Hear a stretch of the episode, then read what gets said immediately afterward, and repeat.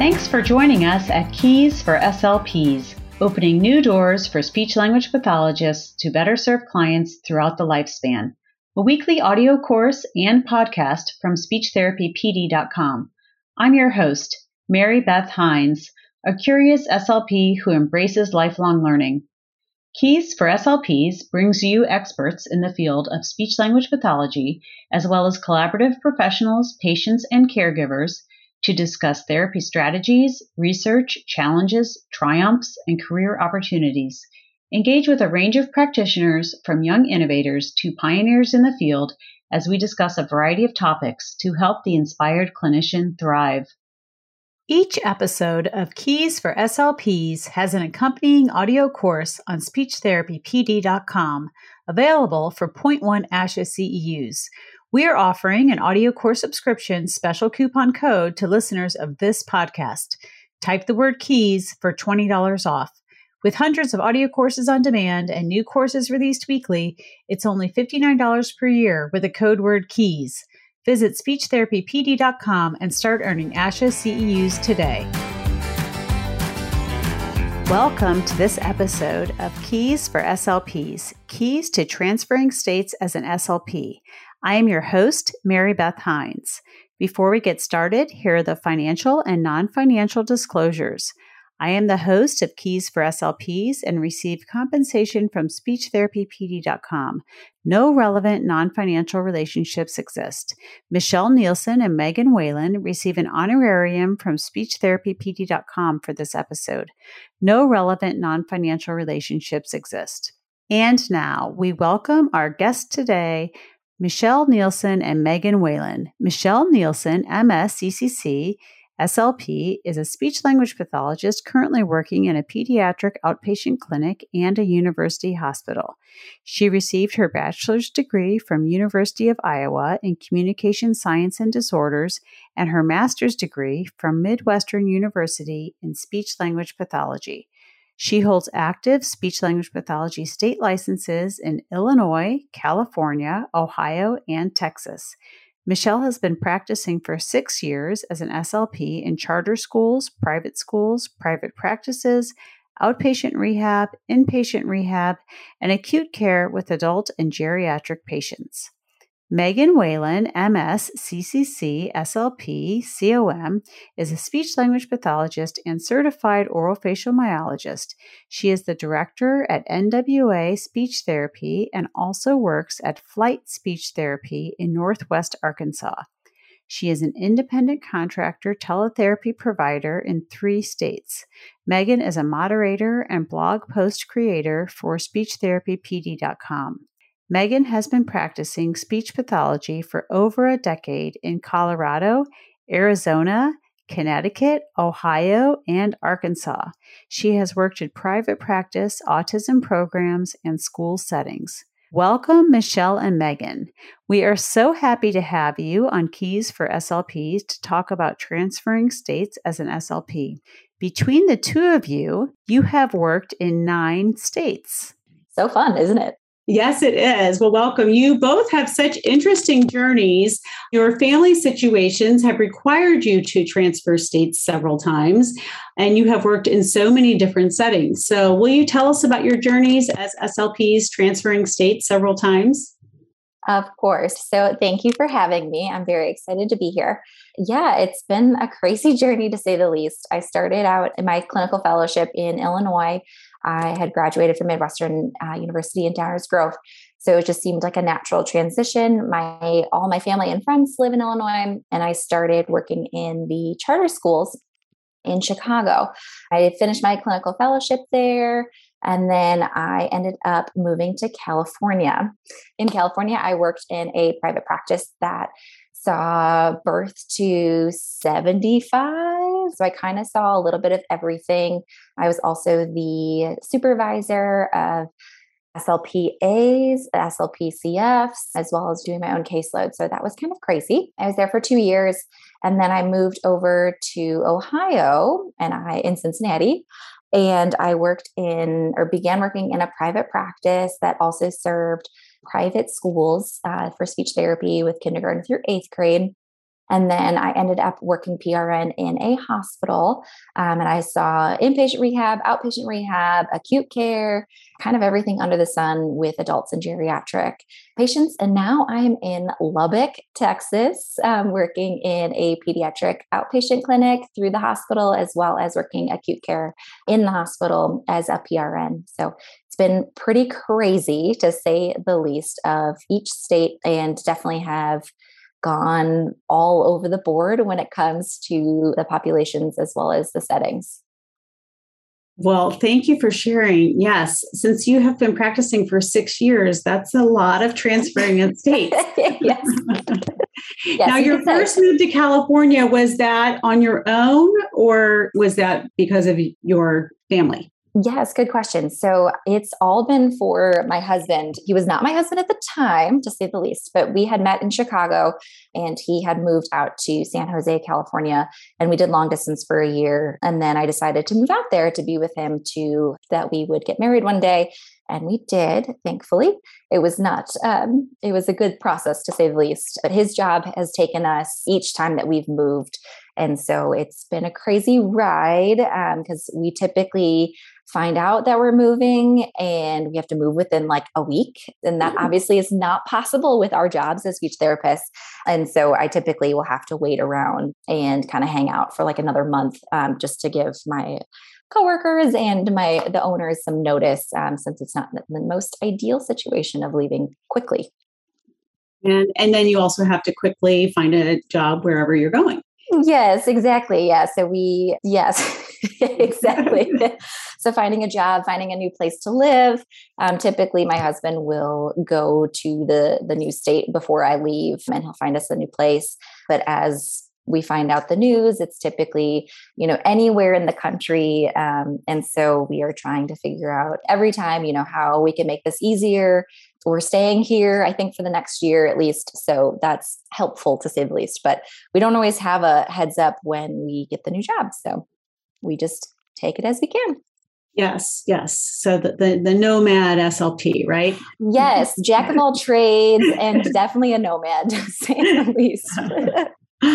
um, all right. Well, Megan. Well, thank you for having me. So, yes, very similar to Michelle. My husband works for a beverage company and Pepsi. And so we have moved, this will be our sixth move. Well, this is our sixth state that we've lived in. So, for his company, anytime we move, we he gets a great opportunity to, you know, move up in the corporate ladder. And so I'm just kind of along for the ride. And as soon as we had kids, we kind of decided that we were going to kind of slow down that we had some say in how often we wanted to move once we kind of got to a certain level. So we are hopefully non relocatable for just a little bit while they, you know, do a little bit of their elementary school career. So, yes, I started in grad school, got married, and then moved to Colorado. And I was there in a private practice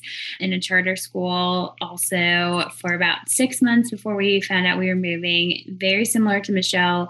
We normally have found out and had to move instantly. So he always goes down there first, and I kind of will put together everything, get the house ready, get packed, and then start on the licensure process. So that has been, I feel now at the sixth move, I kind of, we have a process of knowing the first things to do when you're trying to get relicensed or newly licensed in a different state. And so I've done Colorado, then we moved to Arizona, and I worked in a public school setting. I then moved to, um, we were there for two years, and then we lived in Connecticut for four years and i was able to work in a autism program and two private practices and then we moved to ohio and i worked in a private practice and then now we are currently in arkansas.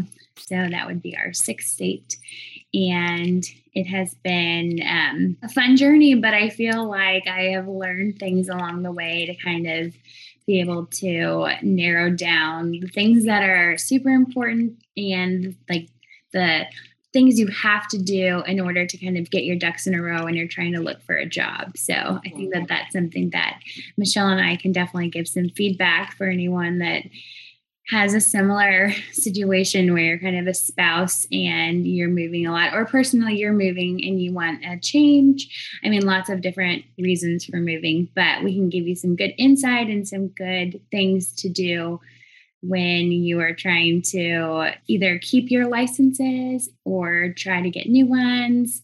So, well, and each state has different requirements. Yes. They are all very different too, so that does not help. so some states require both like the Department of Health or the Board of Speech Language Pathology, then as well as educational boards. So every time it's a new adventure as far as getting licensed. Right. And some states require, so not only do you have to have, you know, your praxis for your speech praxis, but in Connecticut, if you wanted to work in an educational setting, you also had to have your elementary praxis.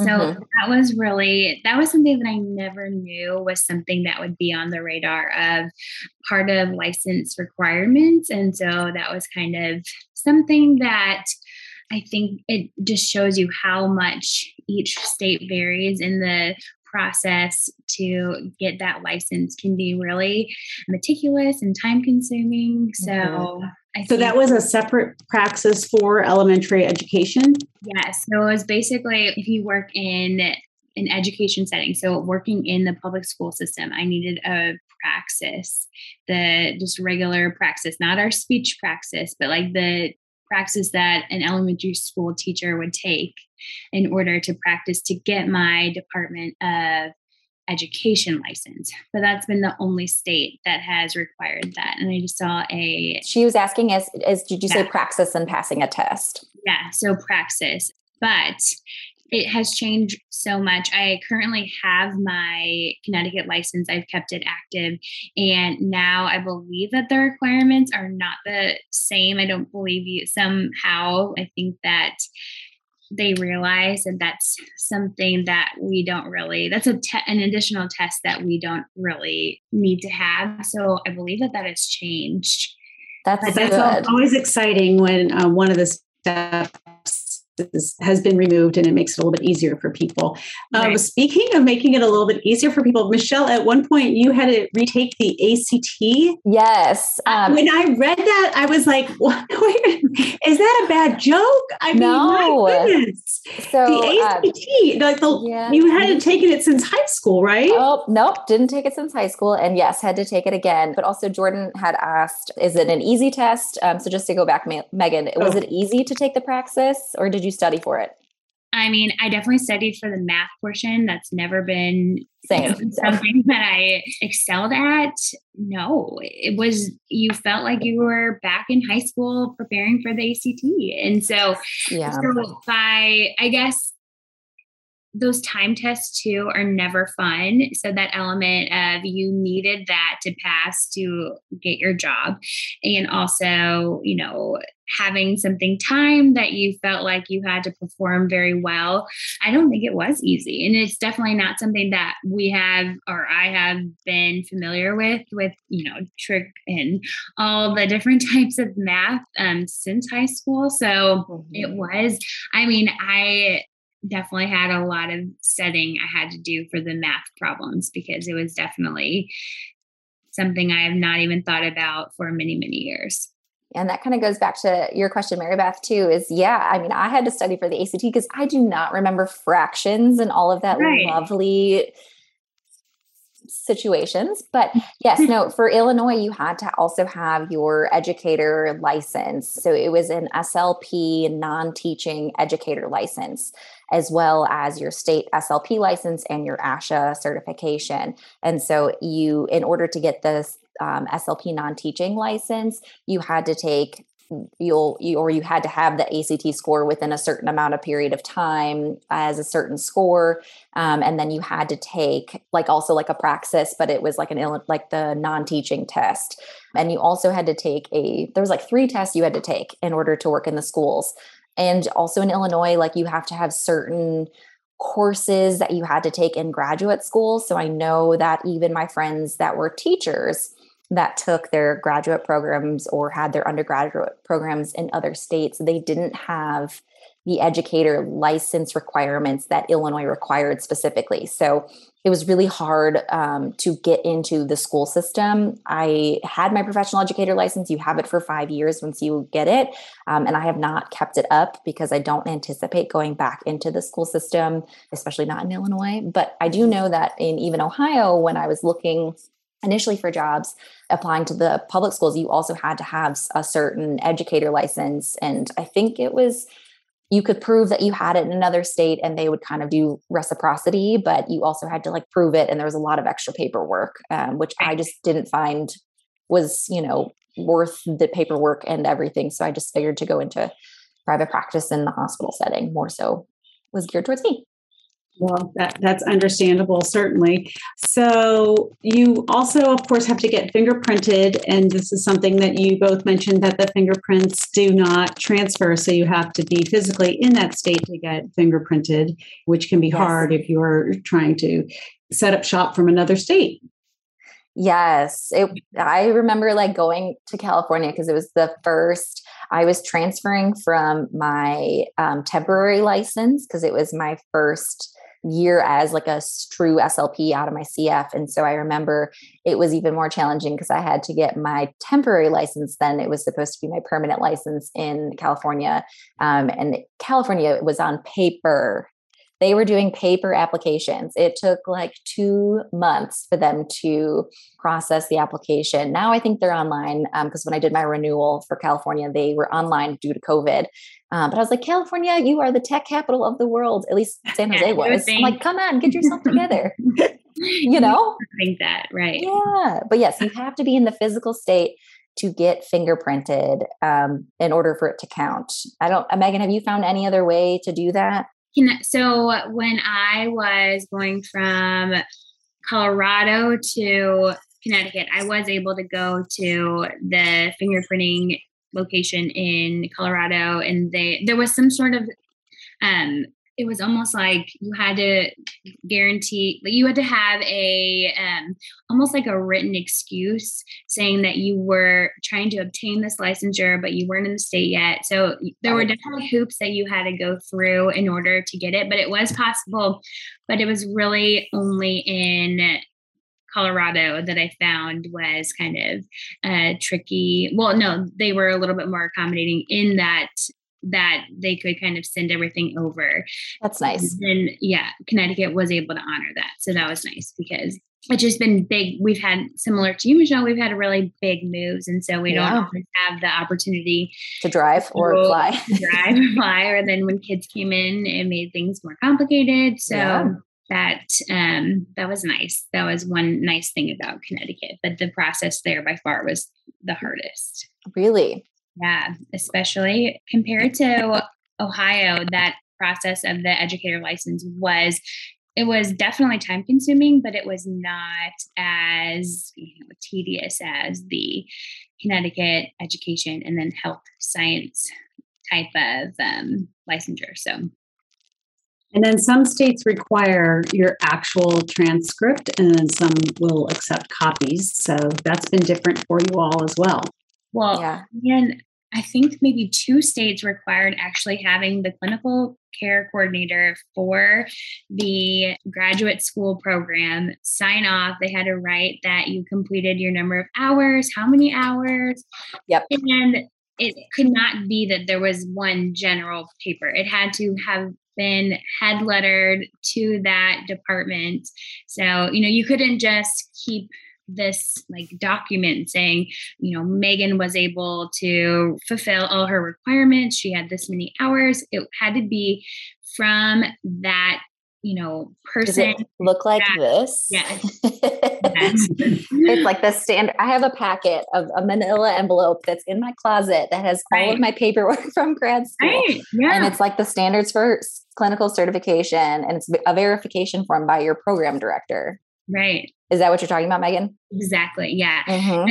But some needed the ASHA and additionally an actual like letterhead, a little statement from that director also verifying. And then even in Connecticut, we needed my previous employer to like verify and kind of fill out a survey as oh, wow. um, was I part time? What you know my characteristics were as an employee. I mean, interesting. How many hours I worked.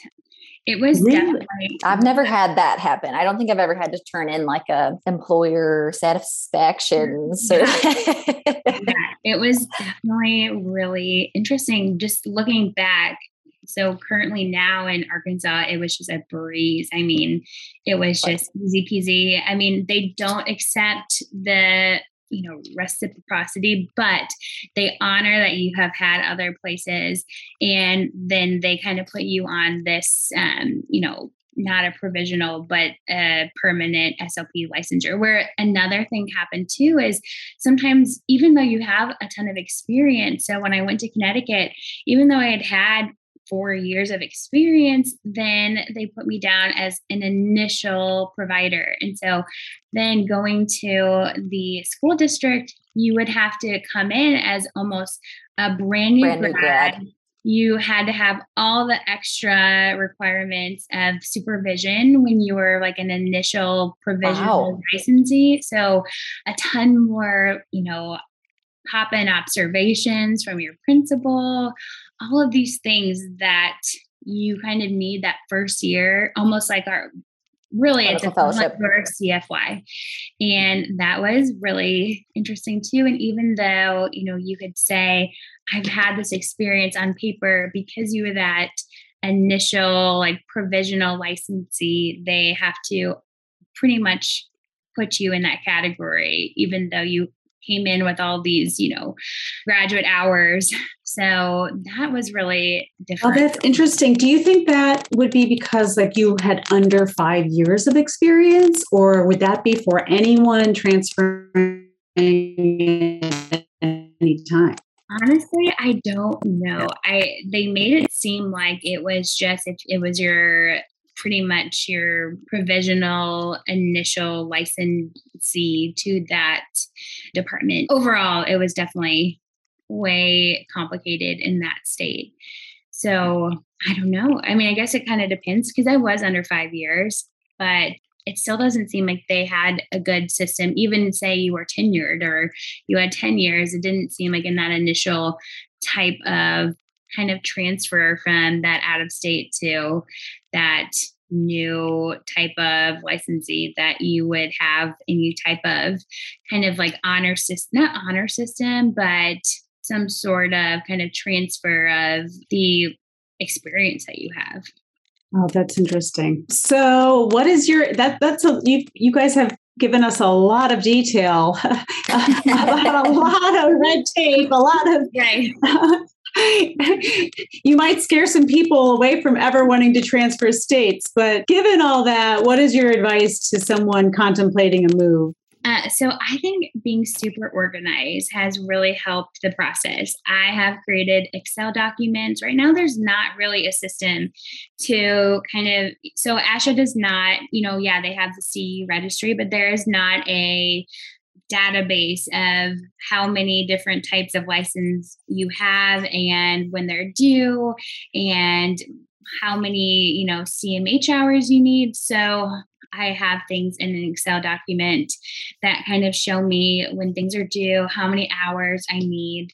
And that has been really helpful just to make sure I'm accountable. And another big thing is making sure that whenever you are transferring to a different state and you want to keep the previous type of um, licenses that you transfer your address because I got mm-hmm. in a really bad way with that said Connecticut license and let it lapse because I didn't update my address. And so luckily it was not as bad of a process to kind of go through because certain states, if you let it lapse, then you actually have to redo some of those crazy requirements of even some states I've seen you have to redo your speech praxis if it's been like a certain amount of time certain amount of you know time from when you last practice so luckily that wasn't as bad, but that is my biggest advice is keeping making sure you're really if you intentionally want to keep that license in that state, then you make sure that you go through and then put in your new address and all your information so that it's just another safeguard so that you are aware of when things come to you because a lot of places don't send you emails. I know, I think Ohio will send you an email about when mm-hmm. things are due, similar to ASHA, but not every state is very electronic and savvy and organized like that. So I think that those are probably my two biggest things to kind of help make sure that I know when things are due because some are due based on the fall, you know, so some September is a day like for uh, or a time for two of my licensures but then another one is when you obtained that first initial time so not mm-hmm. everyone does them kind of annually at the same time some of them are based on when you applied yeah, I would agree. And I I am a firm believer of the ASHA CE registry. I don't know how I would keep track of all my hours and right. with what they are. So I think it's like 30 bucks to pay yeah. for it. Yeah. And I say pay it. It is the best thing to keep me organized with all of that and to make sure that I'm never audited. And if I am ever audited, I just have this one piece of paper that I send electronically or print it off or whatever they need to do. I've never been audited, knock on wood. But it's been really helpful to have the ASHA CE registry on board. Also, I on my resume, I write down all of my licenses, the number as well as when they expire, and I keep them in my Dropbox on my computer as well as all I like make a screenshot of all of my actual active licenses. So that's been really helpful to keep me on track. Like Megan said, I do have a couple states that would send me. I think Illinois was one of them, and Ohio sent me. I don't think California did, but Illinois and Ohio definitely sent me emails saying your license is about to expire. Please renew. And yes, the big thing is don't let your licenses lapse, especially if you have any indication that you may be going back. I still have all of mine active, and I'm only actively treating in Texas right now. Illinois is home, so that'll always be something that we will dream to go back to at some point. But I don't know if that'll actually ever happen. California is just so big, so why not keep it? And they they make the most amount of money, I feel like, um, with teletherapy. Right. So I always am like, maybe if I need something, right. you know, here and there, we'll keep those. But um, definitely being organized, keeping it in all like a Dropbox on your computer, setting yourself up reminders on your phone when things expire, just so that you're not lapsing and that you don't have to take those extra credits um, and courses back again. Because it's just a pain that you don't need to do. I love that you put them on your resume. Yes.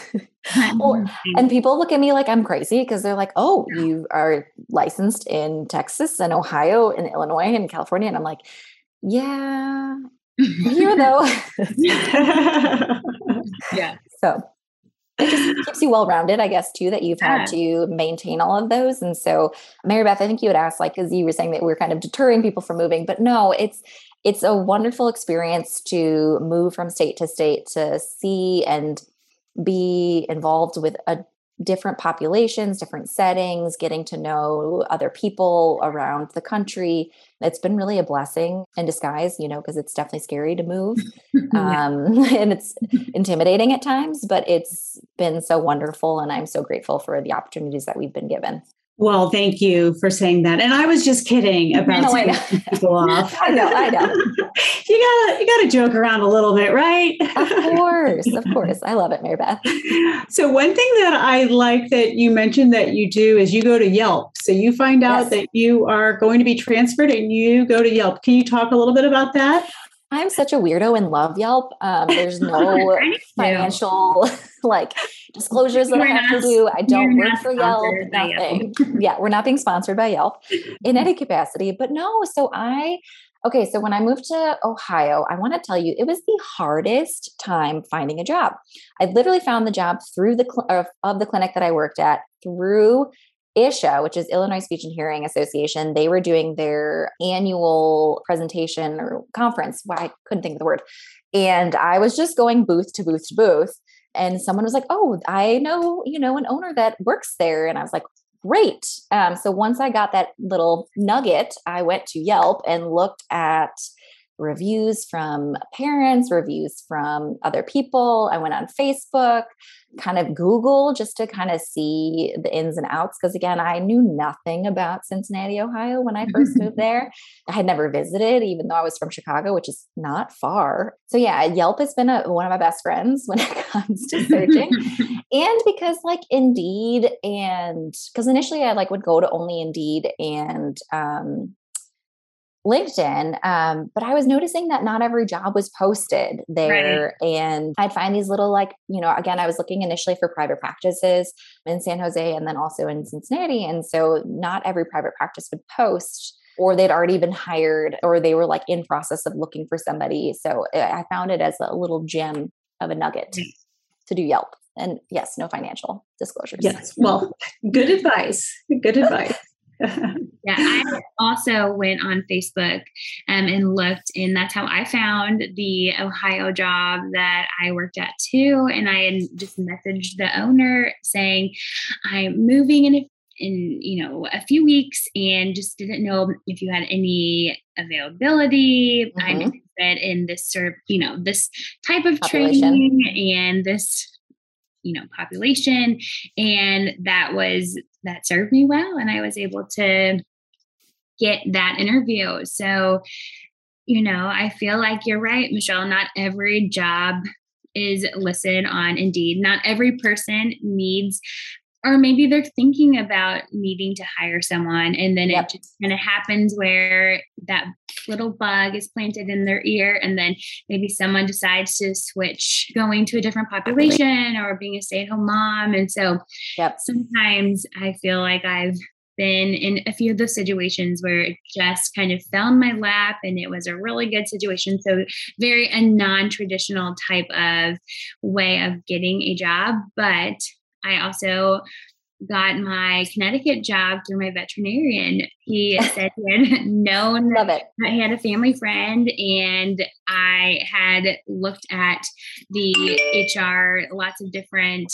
um, job openings, and there weren't any in what I wanted to do. And he was like, Oh, I know someone at the HR department, and I know someone who's a speech pathologist. I will give you their email and their number, call them. And I think you also have to kind of be really brave and just realize that you have to do those things that are out of your comfort zone because tell everyone you're a speech pathologist looking yes, for work. because sometimes being super brave gets you those opportunities that may not have shown up on Indeed or on any other job post. So that has been really helpful too. I love that. I love that. Gotta love so, veterinarians, right? Right. so networking wherever you are, whether you're taking your dog or your cat or, right. you're always making an impression for right. sure. I feel like anytime I feel like people will open up to you too. They're like, oh, like my kids in speech therapy, like that's like when we moved to Texas. I, I, had a, I was nine months pregnant when we moved. Not ideal. Don't do that. Uh, moving cross country. Um, Yes, but my neighbor was wonderful and found out that her son was in speech therapy and she was like, oh, "I love this clinic." And granted, I never even applied to the clinic. Didn't even I didn't even think I was going to go back to work for a long time. I went back after 4 months of, you know, postpartum, but it was kind of like one of those things if the right opportunity fell into my lap, I would take it and but yeah, just telling people about your story and um, opening up to like your veterinarian, your dog walker, your neighbor. Typically, people are really receptive when you're saying, "Oh, I'm a speech therapist," and you know, how are you doing? and I just moved, yeah, and yeah. they'll be so. Most people are pretty wonderful, right? So, speaking of people, so you have moved to states where you did not know one single person. So, when you're moving somewhere where you know no one, what are your strategies to help you network? Megan.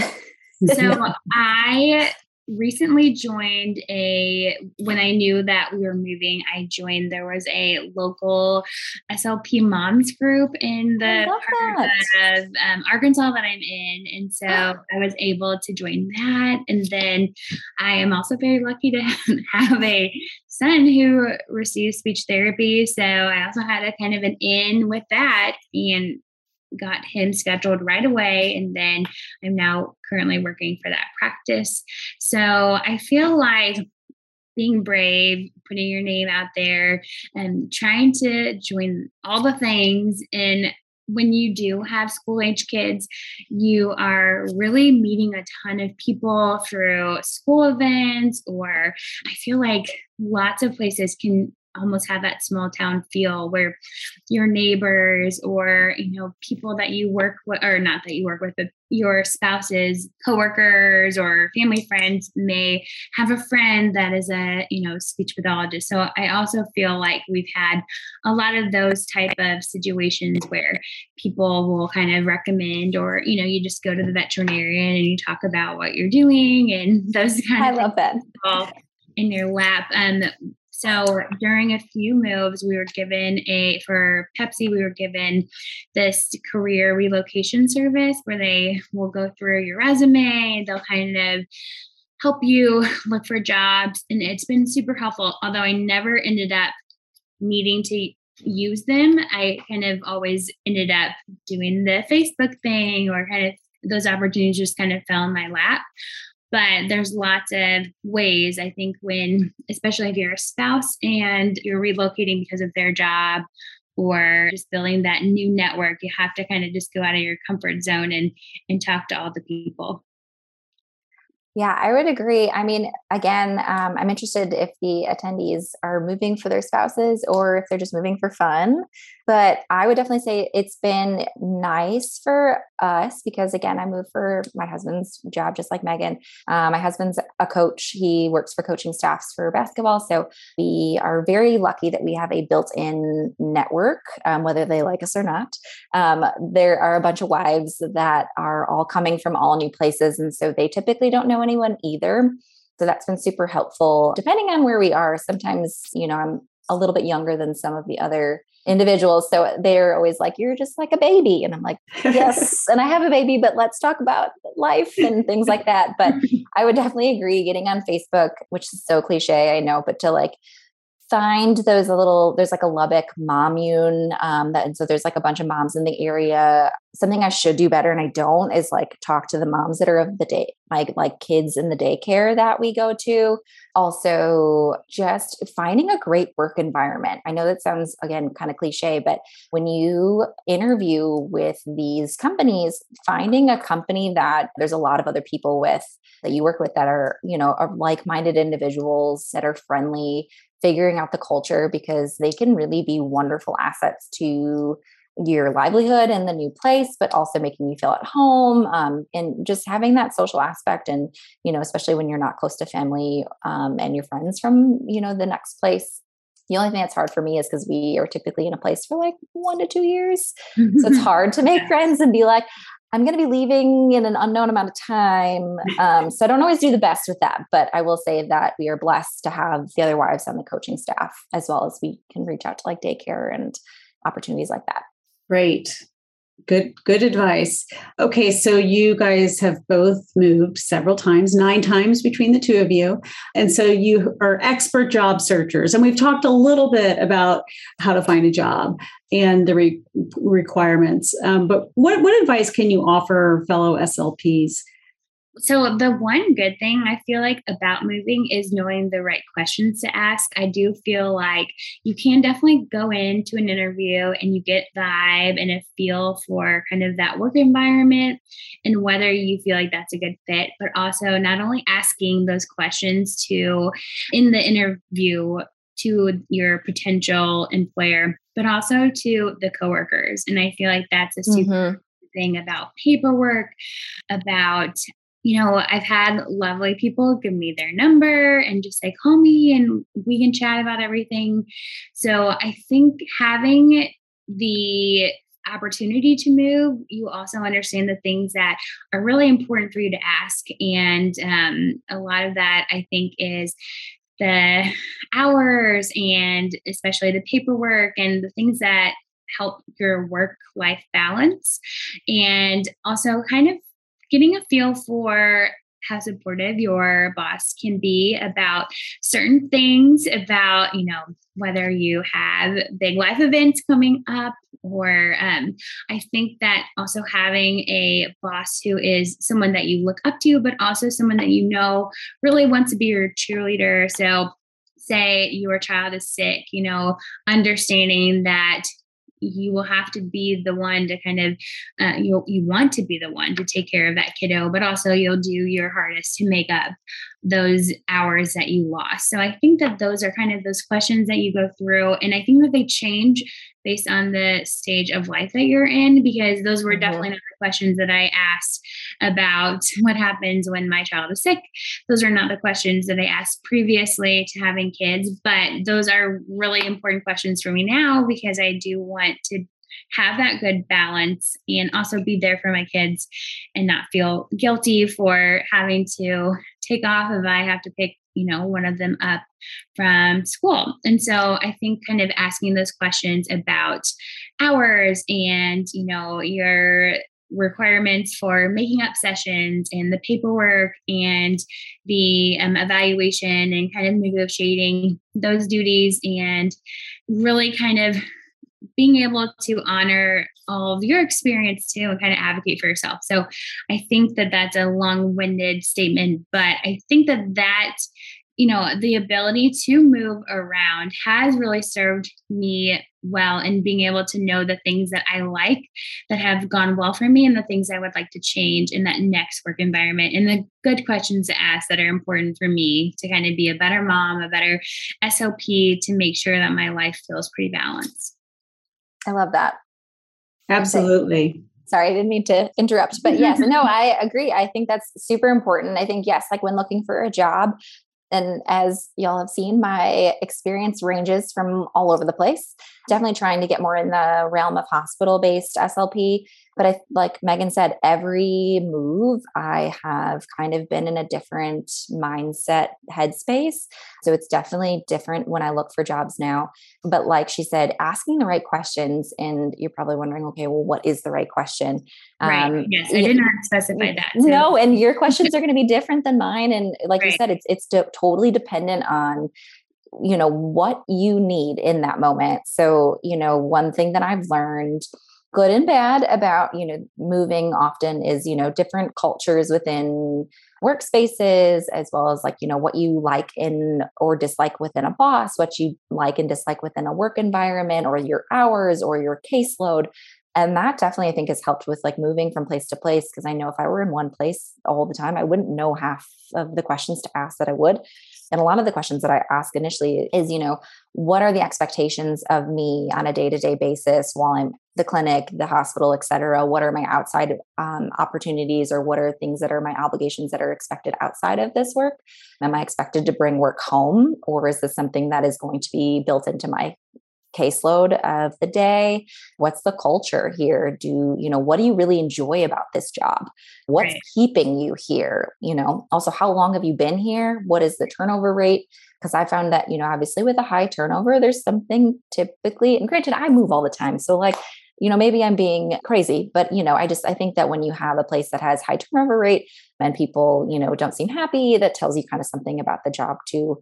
And so just kind of seeing why they really like working there and what keeps them there and you know if there's anything that they would like to change. And you know not always everyone's you know completely honest in an interview on the other side as well. Mm-hmm. so it's hard but i think you can get a good judge of character especially when you have more than one interview. Like with the hospital that i'm working at now i had six interviews with wow. different people.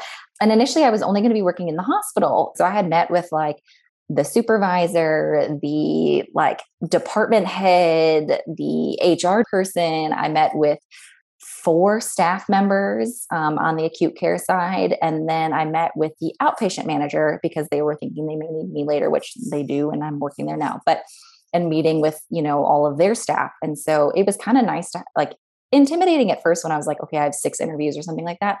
But nice because you get to kind of see along the spectrum of everybody and kind of getting to know them a little bit here and there. And like you said, if they're willing to like talk to you and if they're not pushy, because that's one thing that you really want to look for is somebody who's going to like want you to grow and develop and asking, you know, how do you, how do you see, how do you see me fitting into your workspace and how do you see me growing in this role rather than just, you know, if you want to sit there and do day-to-day work and that's totally fine, but it just kind of depends on where you are in your career. Good advice. Thank you. So, Megan, you mentioned that you have worked with someone who was kind of not really a recruiter, but a kind of a job coach. Have you worked directly with recruiters? And if so, how has that worked?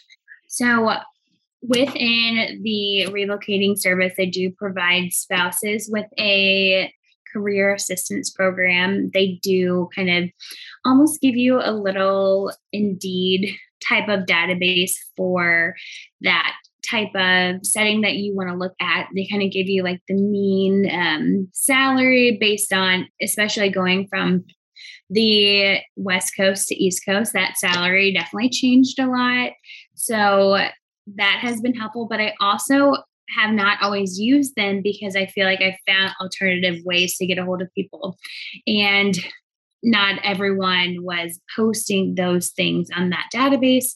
So I when I first moved from Colorado to Arizona, I did sign up for a contracting service and that is something that I remember in grad school they really kind of advise you not to do because they kind of say if something sounds too good to be true, then it usually is. But it was actually a really wonderful experience for me. And that's wonderful. They, yeah, and they actually did a great job of advocating. Now, granted, in Arizona, the caseloads are pretty high, but they did a really good job of kind of advocating my duties of, you know, yeah, you are not responsible. You are contract. You are not responsible to do the bus duty and to do the lunch duty and all the other things that sometimes can come along with being a school SLP. So I did not find the negative aspects in that. Um, I mean, they and I also had a great school environment. So I I felt like I was part of that school district as well as kind of having another type of like work platform as being a contractor. So I had a really good experience in that way. So I do feel like recruiters can really help in certain situations, and it worked well for me in that instance. So that's wonderful, Megan. Yeah. I had a I've only had one experience with recruiters, like that I've utilized, I should say. I used a recruiter for my first job, my CF year. And like Megan said, I didn't even think about this, but you're so right using a recruiter and having a contract job has the benefits because you don't have to do lunch duty and you right. don't have to do bus duty unless you really want to, by all means. But you're not obligated to do those things. But on the flip side of that, too, is at least with my job, again, I was working in the charter schools in the city of Chicago, and there's a whole other situation that goes on with the city of Chicago with schools. And not that I don't love them, but they're kind of a hot mess but like they they they strike a lot in the city and i'm yeah. fully support them for doing that but it was really uncomfortable because when they were striking our contracts are not through. Mm. their CPS or Chicago Public Schools and so we it was very divided and so they would get really upset with us that were contract workers. I also didn't love the fact that I was like a single person at three different schools and three different sites, right. and I was the only SLP. But I think that had nothing to do with the recruiter itself. But I think that the recruiters can be really helpful, at least getting your feet in the door, or your foot in the door with new lawyers, because I know that some will only do contract work, you know, and they won't do a public school. I've never done it with like the skilled nursing facility or um, anything outside of the schools with recruiters, but I do get recruiting calls all the time. And I will tell you that they are like, we've got a great opportunity in your area. And I wrote this down, but I was like, I'm pretty sure every time I answer the call, I'm like, where? What is my area that you are yeah. targeting? Because where do you think I am today? Because right. I'm probably not where you are. Um, and I know I got them in Ohio often, and they would tell me, they're like, we have a great opportunity in Cleveland. I'm like, I'm in right. Cincinnati. So not feasible. So I think they mean well. Messages. I don't always get calls. Like now they've, you know, oh, in emails, text messages or emails. Sorry, I didn't reach you. If you are desperate for a job, you will find that a recruiter will help you get a job. So right. that is one thing. If you cannot find any job anywhere, or if it is like a job desert, a recruiter is a great resource for that because some places are job deserts that um, depending on what area you're in also, some places allocate a certain amount of money for the um, contract workers. And so yes. I have had where I have been in a school district as a contract or as a employee, mm-hmm. and they offered a contract employee full time over me because they had certain money allotted for that job for contract services that they like allocate in their budget. So and you can make more money sometimes as a contract worker. Oh, yeah. But I you mean, also don't always get benefits. So Right. But if you have a spouse that gives you your benefits, I mean, then it doesn't matter. Right. I don't know. It all depends on where you are in life, I guess, is right. the point. Exactly. Yeah. So we've touched upon looking for managers in an, um, when you're interviewing and trying to get someone who fits your style. But at this point, you both have had several managers. So can you tell us about some of the qualities that you look for in managers and in some of your best managers? Now, I think it definitely has changed a lot throughout the stage of my life. I, as a CFY, really wanted a manager that I could go to with questions. As someone that was starting the jump from schools to private practice, I was loving a boss that would give me my space, but also be there to answer any questions and help out in any way. I have now as a mom loved the women that are very wanting to have that great work life balance and being appreciative of having your career, but also being a mom and being able to work a lot when your kids are at school and then kind of be able to be there for the spring break and all those other things that come with having these young kids and being able to not feel really, I think, guilty when you are able to have those experiences and wanting to take your kids for you know spring break and so I've had some employees that have not, it was a really hard process to take off for vacation. You had to give a certain amount of notice. And if more than one person was out at the same time, it could be denied, or they didn't always like it, or they, they questioned the reasoning for the type of vacation. So that's been really difficult but I've also had amazing people that really love that you have those experiences with your family and that you can make up these services when you get back or if you want to. And so I think as each life really changes now going from kind of that preschool to the school age kids personally like my in my family I think having wonderful bosses that are really wanting me to work when my kids are at school and then allowing and encouraging me to take those vacations and be the mom on the weekends and have that good balance. So that's kind of where I've really now started becoming those are the questions and those are the things I really appreciate as a manager in this stage of life. I like that. I definitely would look for a manager who's super knowledgeable and skilled in their area of work, um, be it whatever practice it is. So, if it's a private practice, a school, the hospital mm-hmm. based, I really look for somebody who has really wonderful experience themselves, who's willing to teach and willing to take that time to build your skill set, especially as somebody who, you know, was newer in the hospitals. I, I love my manager right now. She is absolutely wonderful and really gets to know each and every one of us on an individual level. She's super organized. Organization, key. Cannot hone in on that anymore. Great manager is personable, they're organized, um, they really want the best for you. Obviously, they have to look out for the best for the company as well, but not somebody who's just trying to put a person in a space and check off a box. Really trying to get somebody who looks at you as a person and your needs and your goals, but also making sure that they align with theirs as well. But um, somebody who's really supportive, I would say, is probably the best thing to look for. And you can really kind of get to know somebody in an interview, but um, also over time, just kind of knowing that um, style of aspect but asking those questions too like you know uh, do you are you okay with me if i take off time you know if i have kids? And that was one thing that i work with now. They were like we're very family oriented. And i didn't tell them that i had just had a baby because i was nervous to tell mm-hmm. them because not all employers and managers are as loving to the idea of somebody having kids because you know the spring breaks and they get sick. And so finding somebody who really does care especially if you do have family that they are flexible i guess is the biggest thing. Excellent. So megan and michelle now that you've moved several times sometimes i would imagine your goal is just to get from one place to the next um, and set up shop. But what are your current projects and goals now that you seem to be stable for um, the time being? for now, for today, do you have any projects or goals that you are working on or thinking about today now that you are here today? I think um, working smarter, not harder. Yes. That is a big goal for me. Trying to figure out that good balance of my time.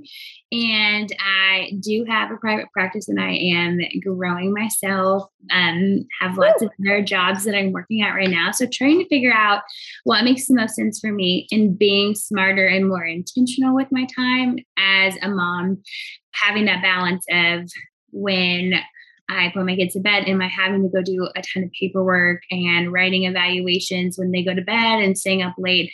That's something I'm in right now. And that, that's a really hard type of atmosphere to kind of be able to, you know, push all that, have a hard stop, have your kids and do all the things and be a mom. And then kind of when they go to bed at eight or so, now that they're school age, then working from eight to 10 to kind of get you know, or sometimes longer to get caught up. And so I think that's my big thing is working smarter, not harder, and being more intentional with my time and asking those questions or figuring out ways to to kind of do things to make my paperwork process a little bit more not steamrolled, but achievable in a good timeline instead of just waiting, you know, or only being able to do it when my kids go to bed. So I love that. I would totally go off of you too and working smarter, not harder. I'm key in working harder and not smarter. I literally had a graduate professor tell me, Michelle, you can do these way easier. Help yeah. yourself. And so that's something that I will always be working on. And yeah, I think advocating for myself. I'm in this weird limbo. I'm PRN right now, but I have a set schedule with outpatient peds. So I'm technically like part time, but I also work in the hospitals and I really want to be in the hospital more often. Um, and so, really being able to advocate for myself because I, I think they want me to be more full time in pediatric outpatient. And that's just not what I want to do. I love peds, but not my long term goal. So, being able to advocate for my needs and my goals, but also being supportive of, you know, my, my employers. But I would really like to, my goal is to be trained and efficient in modified barium swallow studies. It's something that I've been I feel like has constantly held me back as being PRN in the hospitals because they don't really need you to do barium swallow studies when you know they have a bunch of other staff that can do them, and I'm only mm-hmm. there a certain amount of time. So that's something that I really I want to advocate for my wants and needs because it's hard to do. It, it is hard, but Michelle, I I, I believe in you. Thank you. I appreciate that. If anyone can do it, you can. Thank you. No. I appreciate that. You know, you're always it's always constantly reinventing yourself and um, you know, honing in on wherever you may be and just taking those extra courses and trying to be as skilled as possible in the area that you find yourself in. Right. And knowing that you're not pigeonholed in this career. It's wonderful. Right um, you can go from private practice to schools to hospitals to SNF if you really want to. Not that I ever want to yeah. SNF, but there are positives. Absolutely. It is a great career for being able to change course. And we've had a few different um, podcasts on that subject, uh, just that. So I love that. yeah, as do I. Okay. So, what is the hardest part about moving? I think Ooh. definitely starting over. Mm-hmm. I feel like I am very blessed with wonderful people that I've kept in touch with. And so having wonderful previous coworkers that you can kind of rely on and ask questions in certain settings. And I think starting over and trying to figure out your style and trying to work on the things that maybe didn't work well for you that past job and what you think would work better this job I think has probably been something that I'm continuously trying to work on to be just, yeah, to, I, I feel like I'm always working harder and I want to be more efficient and um, intentional with my time. I love that.